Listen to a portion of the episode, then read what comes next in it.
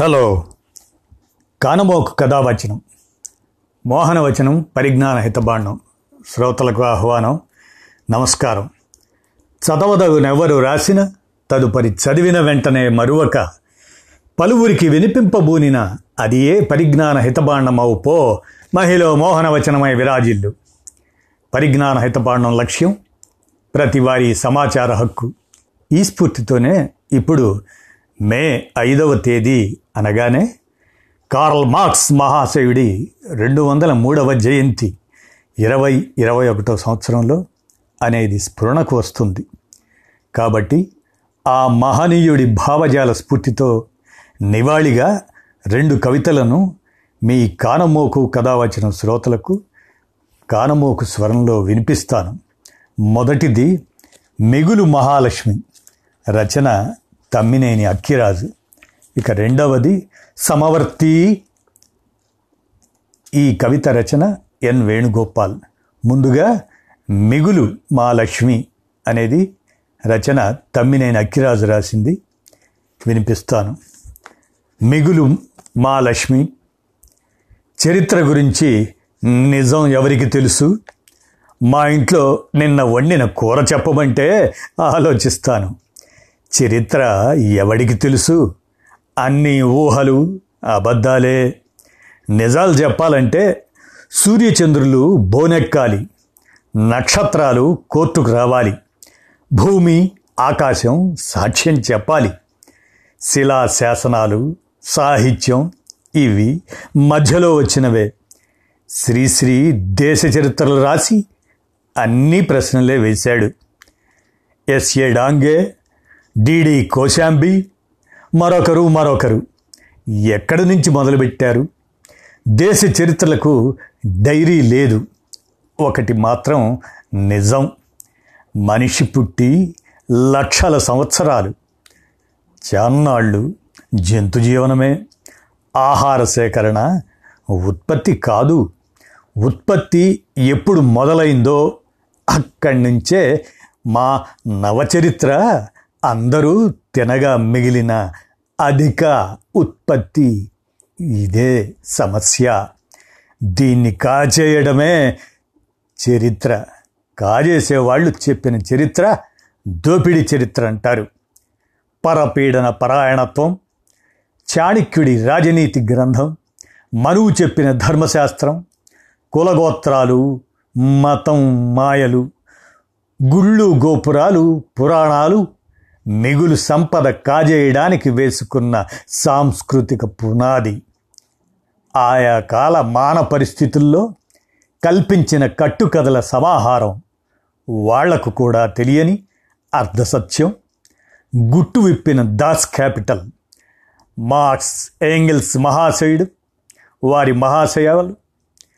మిగులు ఉత్పత్తి సత్య నిరూపణ.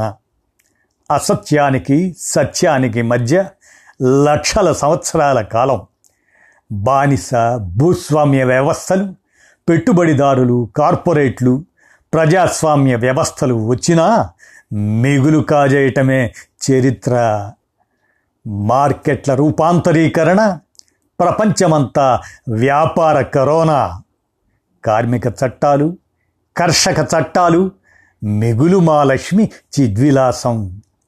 కార్పొరేట్ల మాయాజాలం, పాలక వ్యవస్థల స్వార్థపరత్వం. ఇదండి మిగులు మహాలక్ష్మి అని తమ్మినేని అక్కిరాజు గారు రాసినటువంటి ఈ కవిత. మార్క్సిస్ట్ మహాశయుడు కార్ల్ మార్క్స్ గారి భావజాలానికి అనుగుణంగా ఉన్నది. అలాగనే ఇప్పుడు రెండవది కవిత సమవర్తి అనేదాన్ని వినిపిస్తాను, వినండి. సమవర్తి. కంటికి కనబడని పిపీలిక సహస్రాంశానివి కానీ నీది అనన్య సామాన్య సమదృష్టి అట. ముట్టుకుంటే మృత్యువునిచ్చే మహావిపత్తువే గాని ఎవరిని ముట్టుకుంటున్నావో చూడవట. ప్రాంతము, వర్గము, కులము నీకేవి పట్టవట, ఏవీ అడ్డుకావట. అందరినీ సమంగా చూస్తావట. ఆ అమాయక అతిశయోక్తి వింటూ ఉంటే తెరిచిన నోరు నీకు రాజమార్గమని తెలిసినా అవాక్కైన నోరు మూతబడటం లేదు. నీ పేరిట మృత్యుభీకరంగా చెలరేగుతున్న అర్ధసత్యాలు, అబద్ధాలు, అతిశయోక్తులు శ్వాసను మాటను మాత్రమే కాదు చూపును వినికిడిని అడ్డుకుంటున్నాయి. అందరి తలుపు తట్టే సమవర్తి కదా, నీకు చప్పట్లు కొట్టడానికి మా బాల్కనీలు ఎక్కడున్నాయో చెప్పవు, నీకు కొవ్వొత్తి వెలిగించడానికి మా ముంగిలెక్కడుందో చూపవు. ఇంత సమవర్తివి మా ఊరిలో వాడలో గుడిసెలో చొరబడ్డావు గాని కలవారి లోగిళ్లలోకి తొంగి చూశావా? 29 అంతస్తుల ఆంటిలా ఎక్కావా? ఎకరాల్లో విస్తరించిన బంగళాల్లో అడుగుపెట్టావా? వాళ్లను మమ్మల్ని పొరబాటున ఒకలాగే చూసినా నిన్ను అడ్డుకునే అరివేర భయంకర అవరోధాలు, నిన్ను ఎదుర్కొనే రాజోపచారాల చికిత్సలు వాళ్లకు దొరికినంత మాకెక్కడ దొరుకుతాయి? సమవర్తివి కదా, నీ భయానికి ఇంటికే పని ఇస్తున్నారట. ఇల్లంటూ లేని, ఉన్న పని కోల్పోయిన మాకు వర్క్ ఫ్రమ్ హోమ్ ఎక్కడ మహాప్రభు?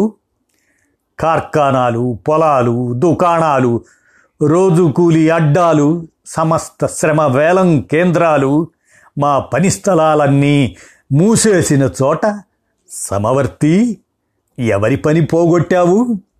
ఎవరి పని మిగిల్చావు? ఎవరి నోటికాడి ముద్దలాగేశావు? ఎవరి ఇళ్లను సరుకుల గిడ్డంగులు చేశావు?